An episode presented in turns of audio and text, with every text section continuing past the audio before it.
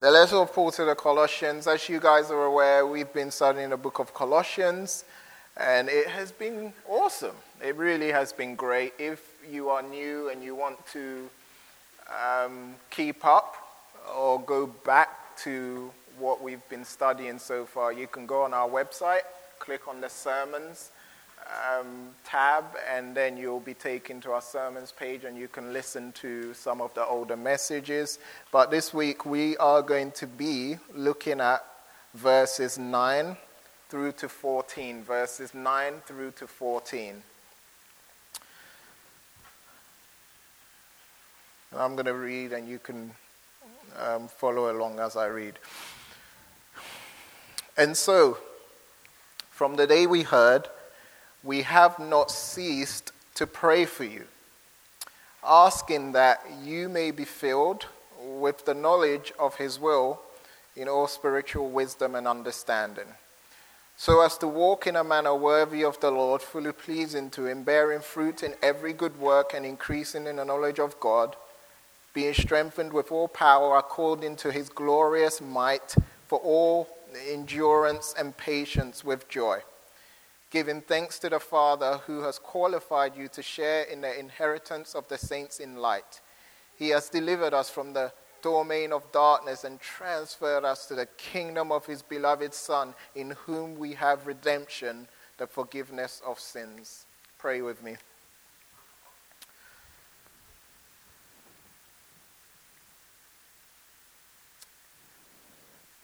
Heavenly Father, we boldly approach your throne.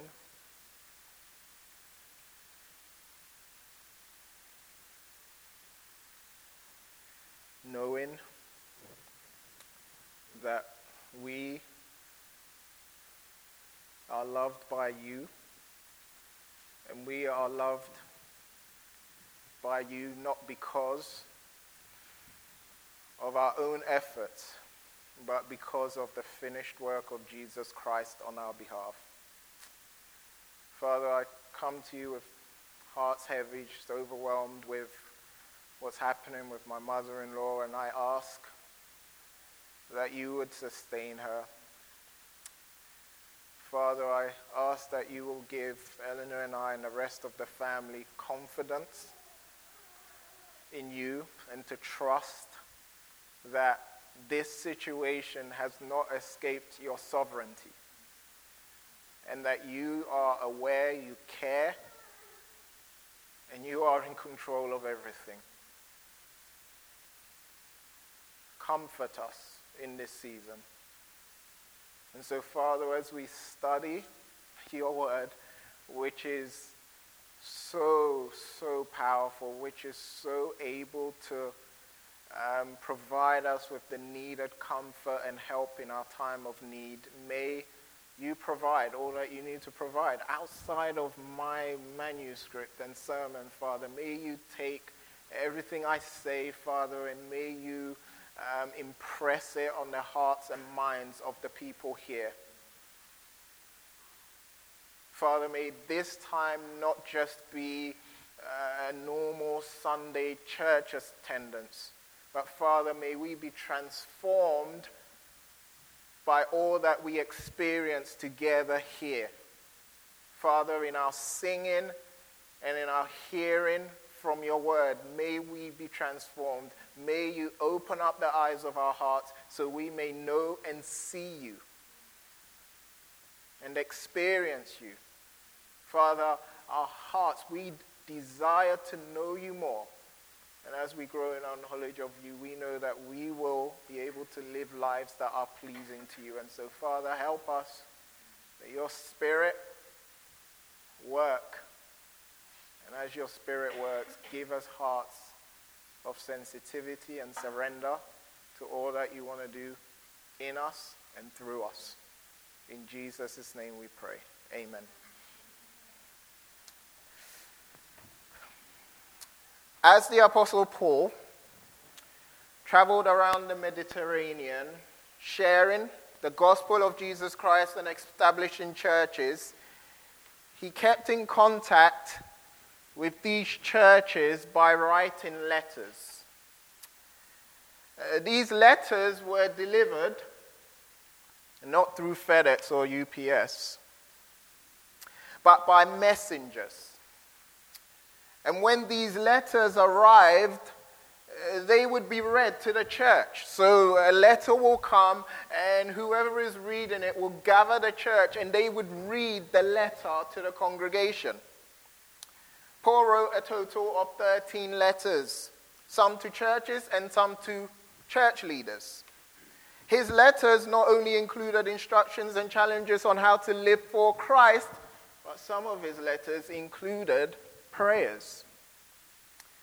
And this letter he wrote to the church in the city of Colossae is no different.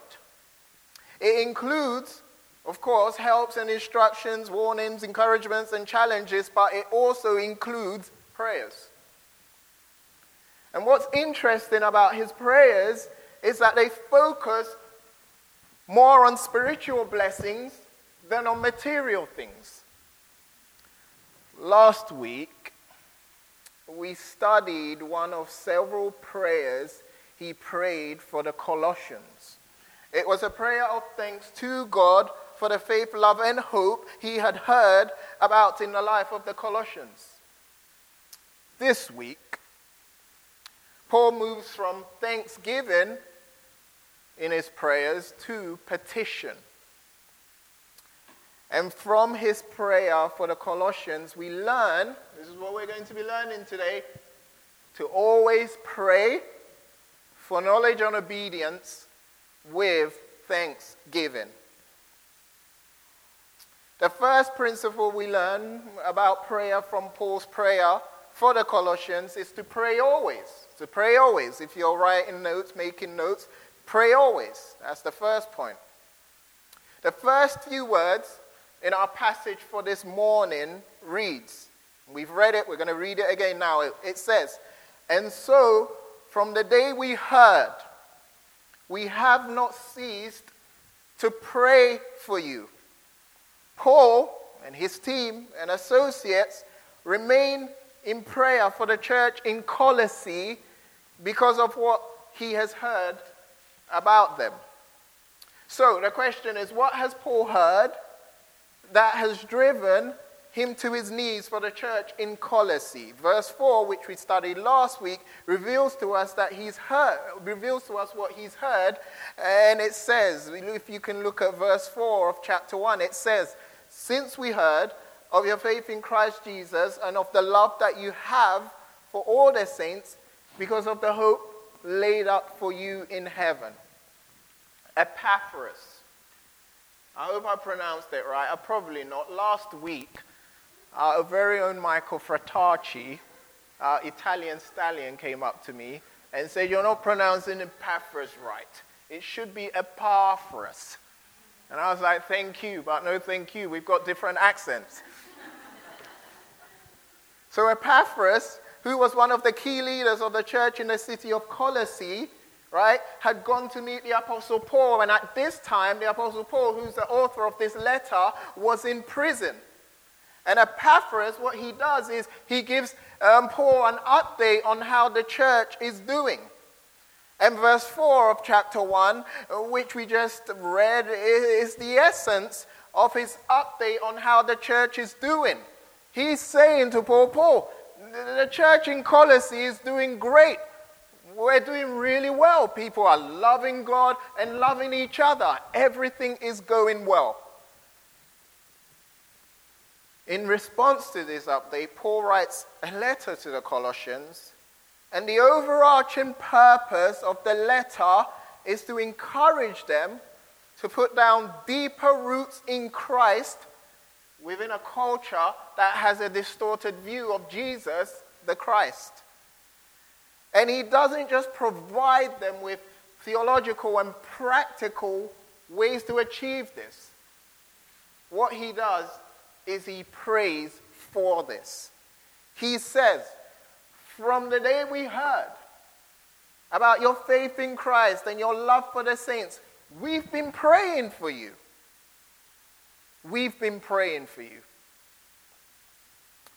What we can learn from this is that we must pray at all times, even when things are going well.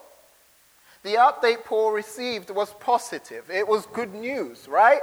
And even though it was a report that revealed to him that the church in Colossae were doing well, uh, what, what, what he did was to pray. Most of the time, our prayers are occupied with requests for those who are in need. Okay? When we are desperate, when things aren't going right, that is when we pray. And it's great to pray. If you look at Scripture, it encourages us to let all of our requests known to God. Okay, so when we're going through a hard time, a hard season, we must pray to God. But from this prayer by Paul for the Colossians, we learn that it's important to not only pray for difficult situations, but we must be equally as prayerful when things are going well. when we hear that someone is growing in their faith, that shouldn't be a reason to, uh, for us not to pray. Instead, we should be inspired to pray for them for their greater progress. The second principle we learn about prayer from Paul's prayer um, for the Colossians is to pray for knowledge. That's the second point. Pray for knowledge. Look at the last part of verse 9. It says, asking that you may be filled with the knowledge of his will in all spiritual wisdom and understanding. Here, um, Paul is saying that we've heard about the awesome things God uh, has been doing, and in response, we've been praying for greater progress, okay? And the one thing that has been on repeat in our prayers for you is that you may be filled with the knowledge of God's will in all spiritual wisdom and understanding.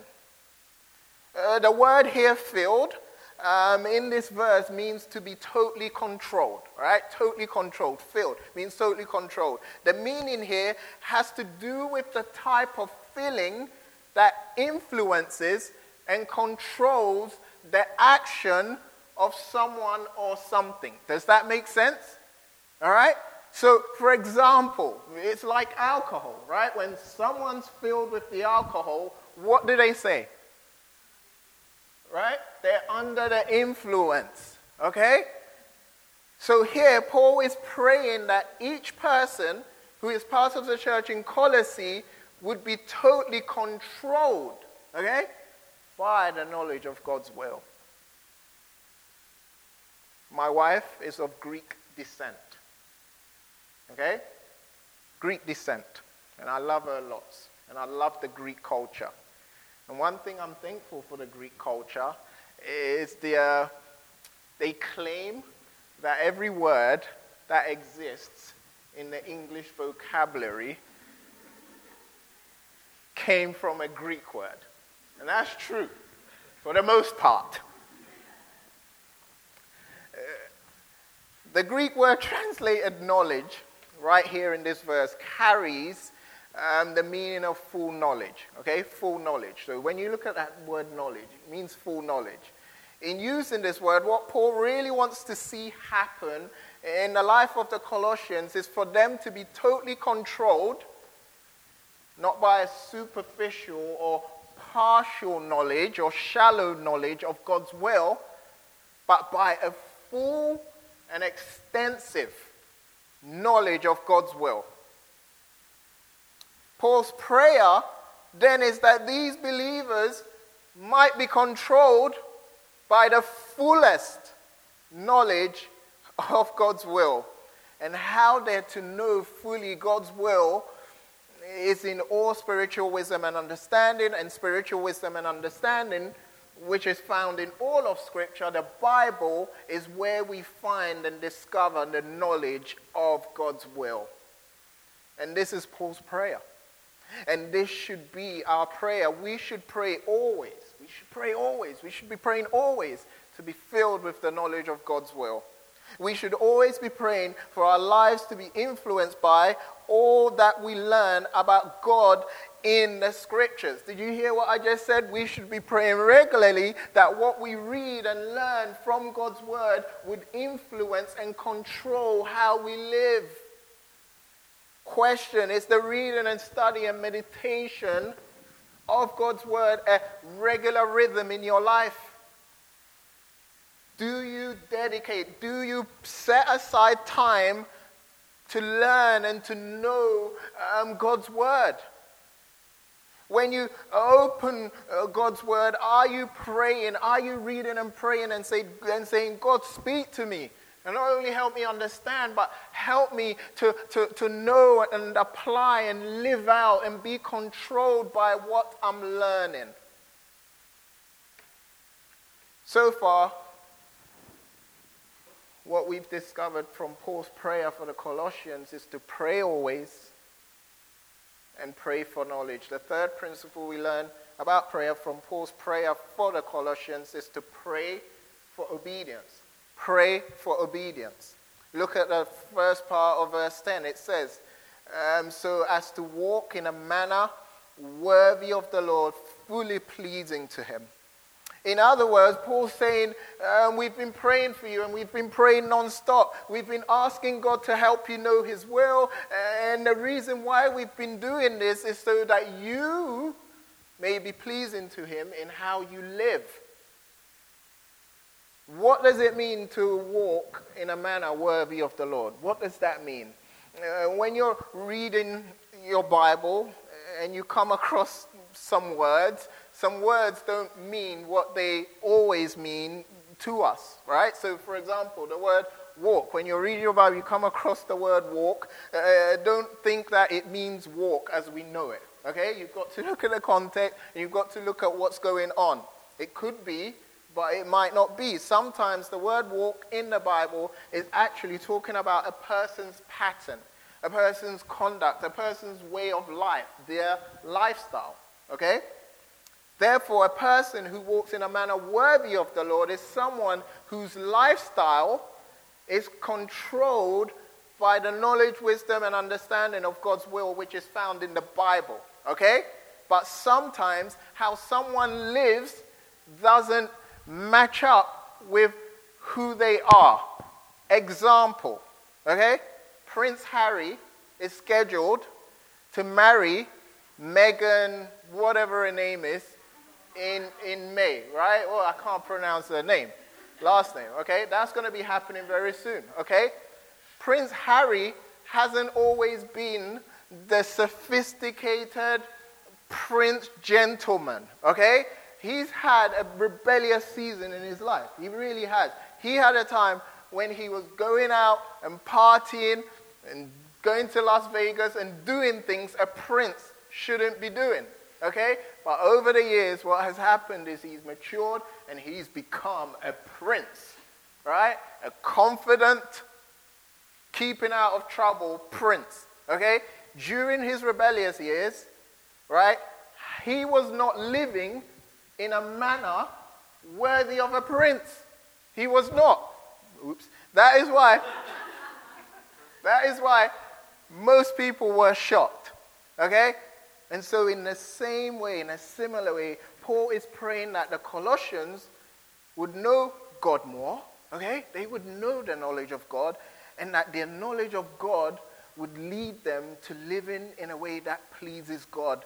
Knowledge and obedience shouldn't be separate because what we learn should affect how we live. Okay? What we learn in God's word should affect how we live. Many of us tend to interpret the term knowing God's will to mean knowing God's direction, right, for a particular decision. We'll hear ourselves and others say, I sense that it's God's will for me to date this guy. I sense that it's God's will for me to marry this guy. I sense that it's God's will for me to go to this particular city. I've just walked into the grocery store and I sense it's God's will for me to buy this particular brand of peanut butter. you hear that? It's God's will for me to buy that hot dog, even though I'm on a diet.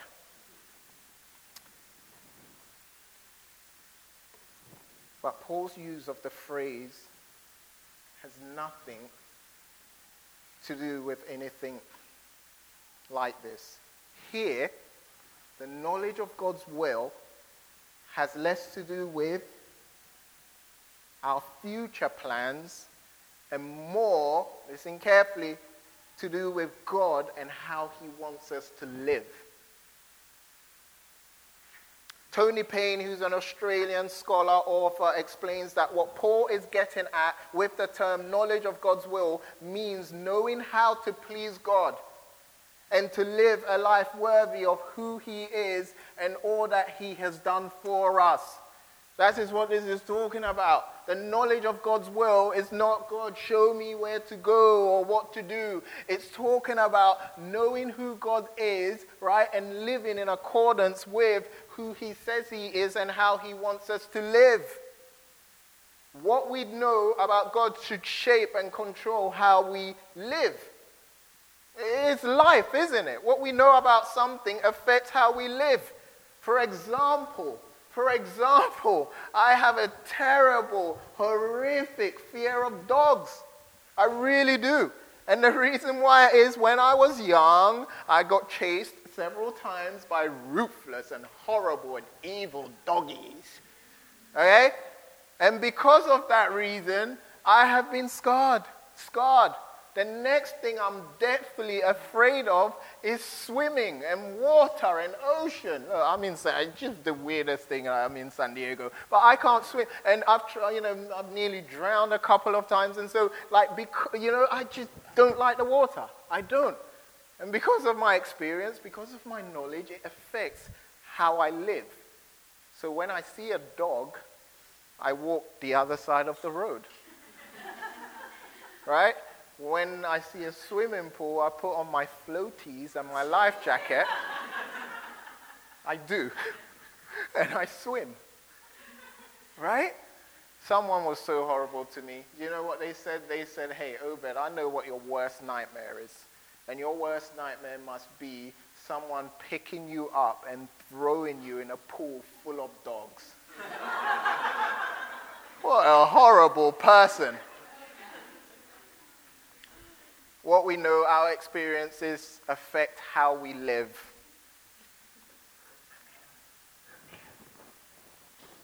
It does.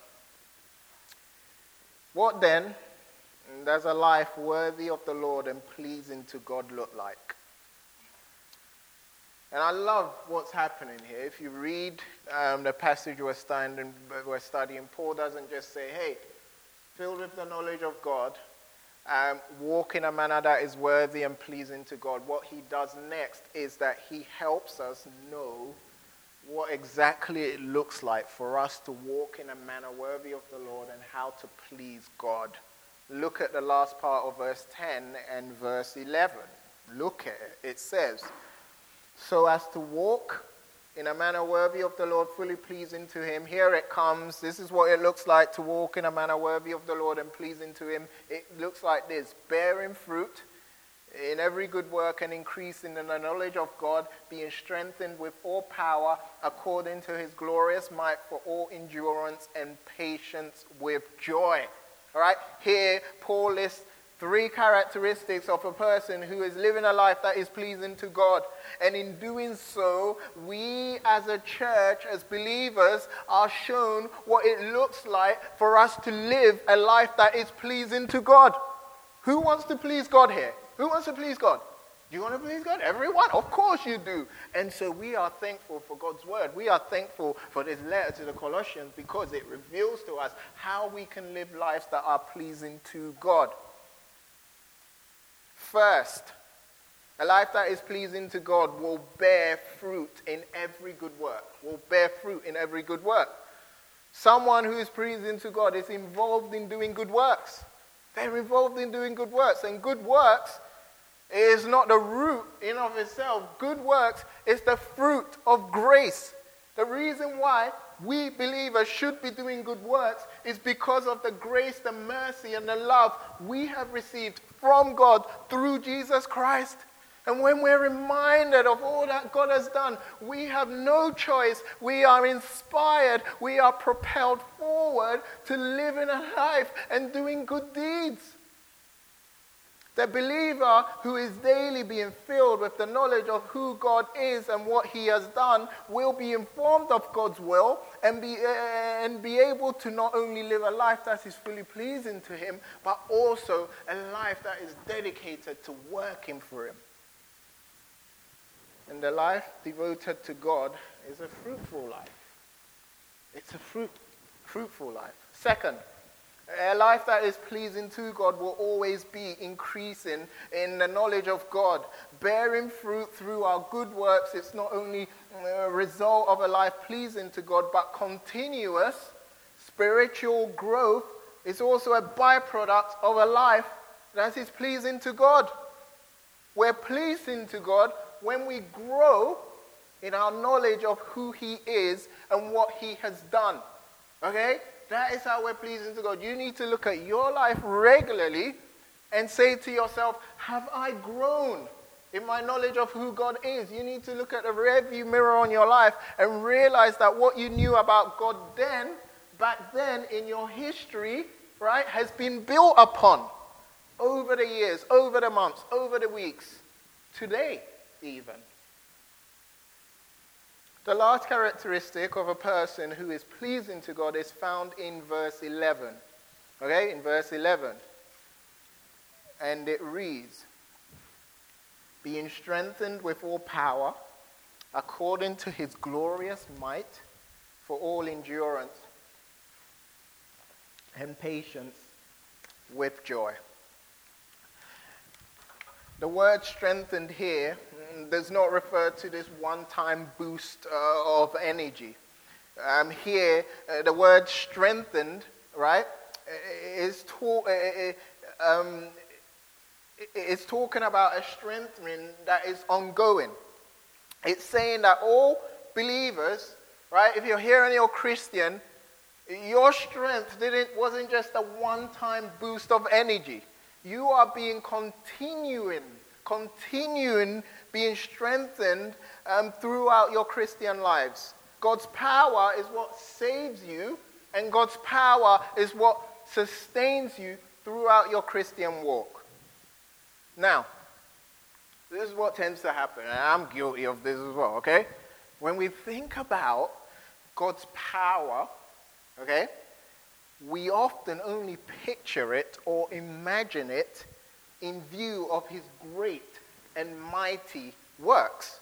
Okay, when we think about our powerful God, what do we go to? We go to um, stories like uh, God splitting the Red Sea. We go to stories like God feeding thousands of people with five loaves of bread and two fish. We focus our attention on, on, the great and mighty things God has done, okay, when we think about God's power. But the power that is being discussed right here in this passage, and don't miss it, hear me out, has to do with Christian character. And endurance, patience, joy are qualities every believer should have that exist in their life because of God's power that is at work in their lives. Warren Wiersbe, who's a scholar, um, said, said this, and this is an awesome quote. Listen to this. He says, The inner victories of the soul are just as great, if not greater, than the public victories recorded in the accounts of history. Did you guys get that? The power of God is at work in our lives when we control our temper when we have every right to explode with rage.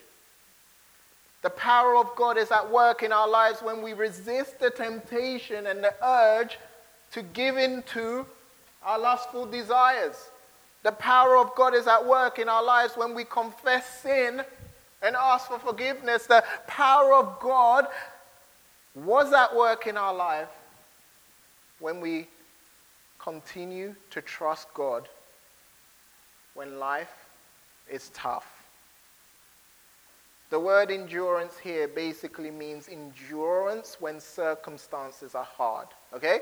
Word endurance is endurance when circumstances are hard. This kind of endurance is far from the kind of passive endurance that says, I'm just going to like just wait and see what God does.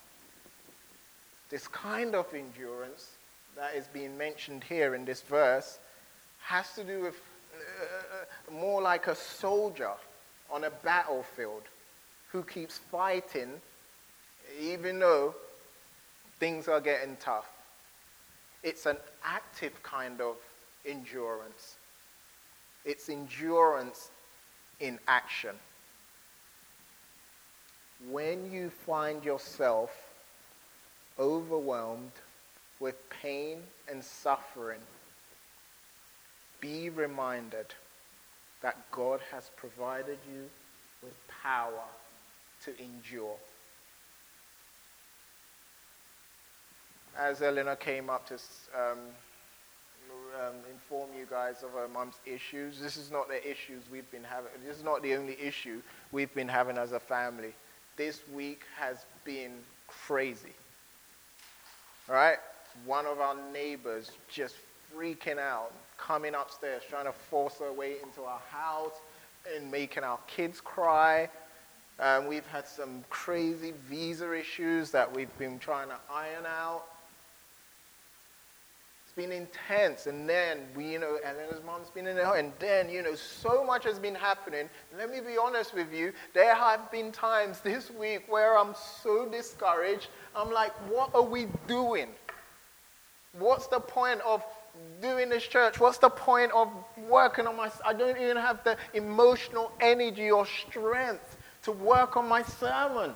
I don't. I don't want to see anyone. I don't want to talk to anyone. I don't want to do anything. There is so much. We are so overwhelmed by so much, we can't keep going on. But in the midst of it, this is true, this is the truest thing. God has helped us endure. He really has. He really has helped us endure. That is why I'm here preaching. You know? So I'm here this morning. I was so many times when I'm like, I can't do it. I have my wife to comfort. I have this to, say, you know, all of these things. But God has sustained us. God has helped us endure and know that in your darkest of times, uh, when you're in your most difficult of situations, God has, through His Spirit, by the power of His Holy Spirit, God has provided you with all that you need to endure.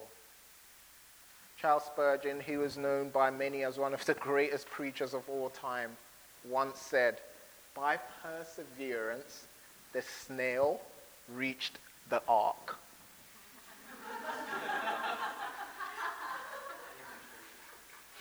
Awesome, isn't it? Along with endurance, we also need patience. In verse 11, it shows us that we're not only empowered to endure, we also receive power for patience, right? Endurance and patience are closely related, but how they're distinct is that endurance has to do with life's circumstances and patience has to do with people.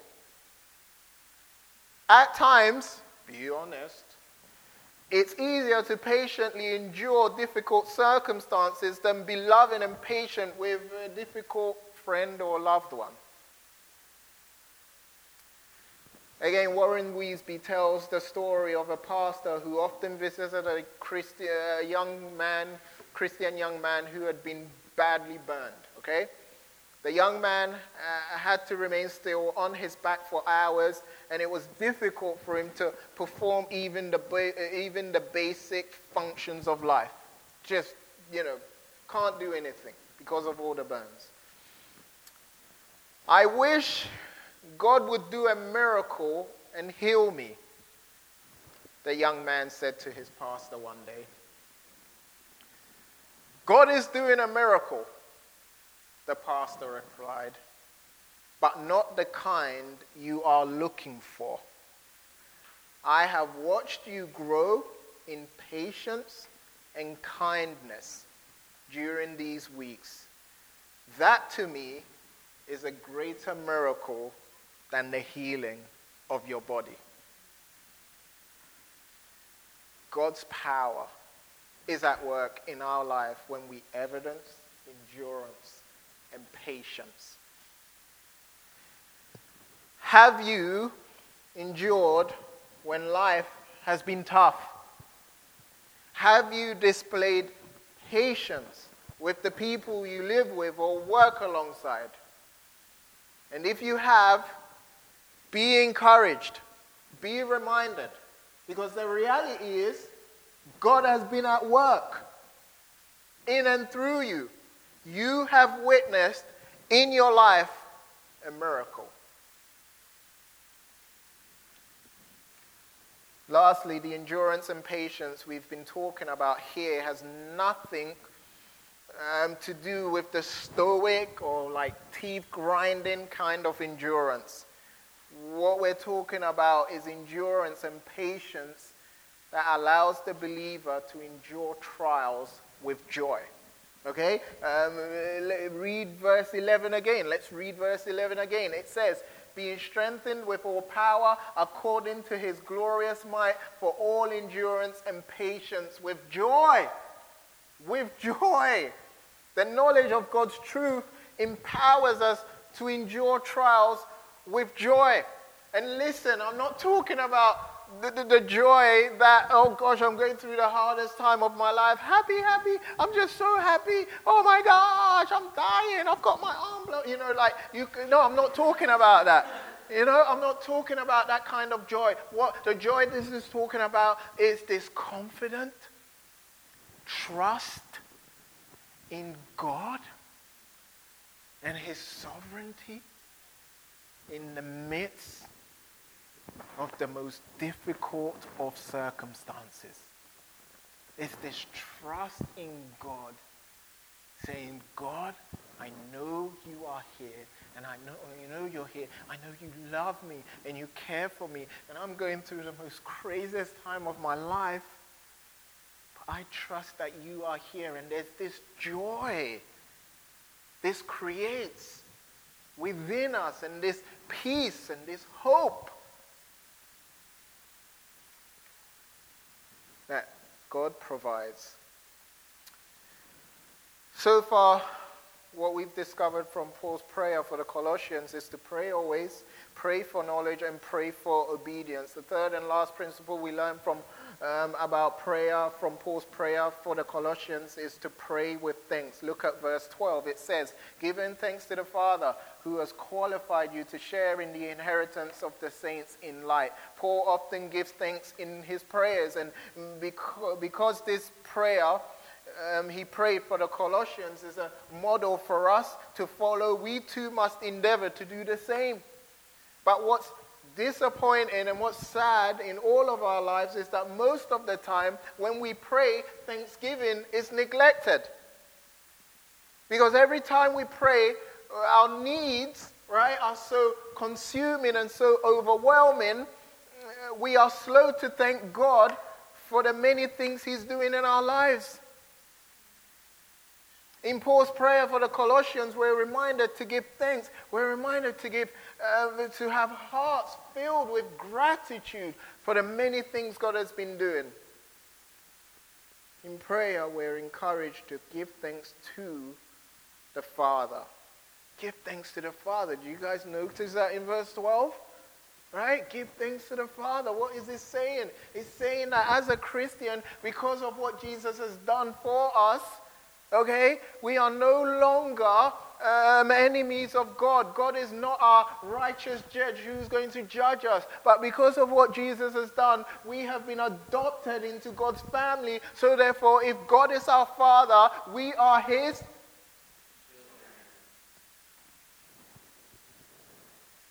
Not only has God adopted us as his children, he has qualified us, verse 12 says, to share in the inheritance of the saints in light.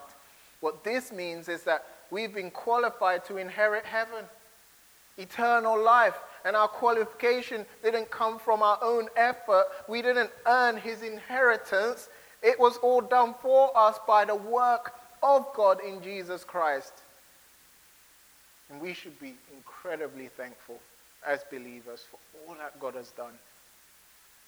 He has adopted us, we are his children, and he has uh, uh given us the inheritance of eternal life to look forward to with him. But what we should be most thankful for as believers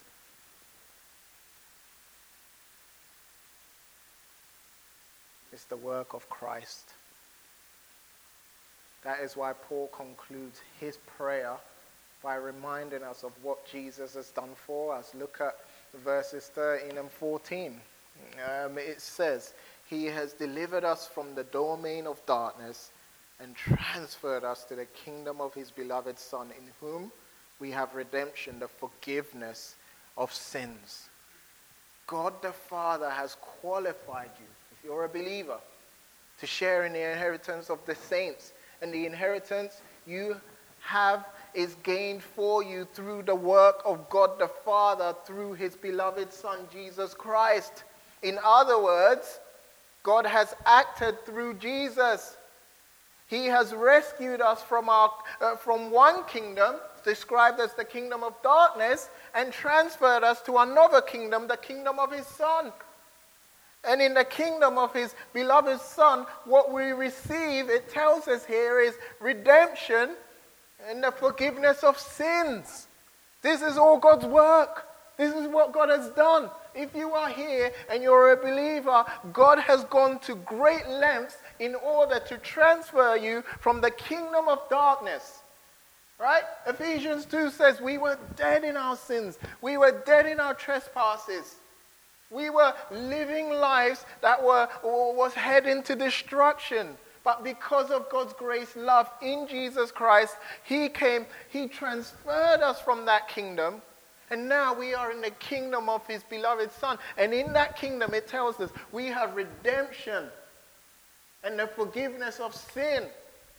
And this is what Jesus provides for everyone who decides to trust Him and follow Him. Every bad thing you've done, every sin you've committed, all your failures, all your mistakes, all of those things, God is saying that if you surrender your life to Jesus Christ, if you give your life to Jesus Christ, He not only becomes your Father and gives you eternal life, but you are forgiven. You are no longer guilty of sin because Jesus has paid it all.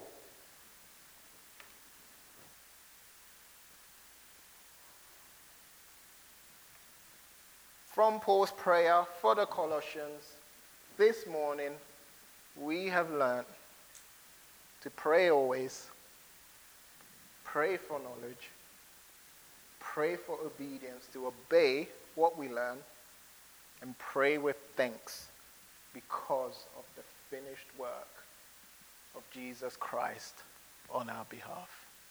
Pray with me. Father,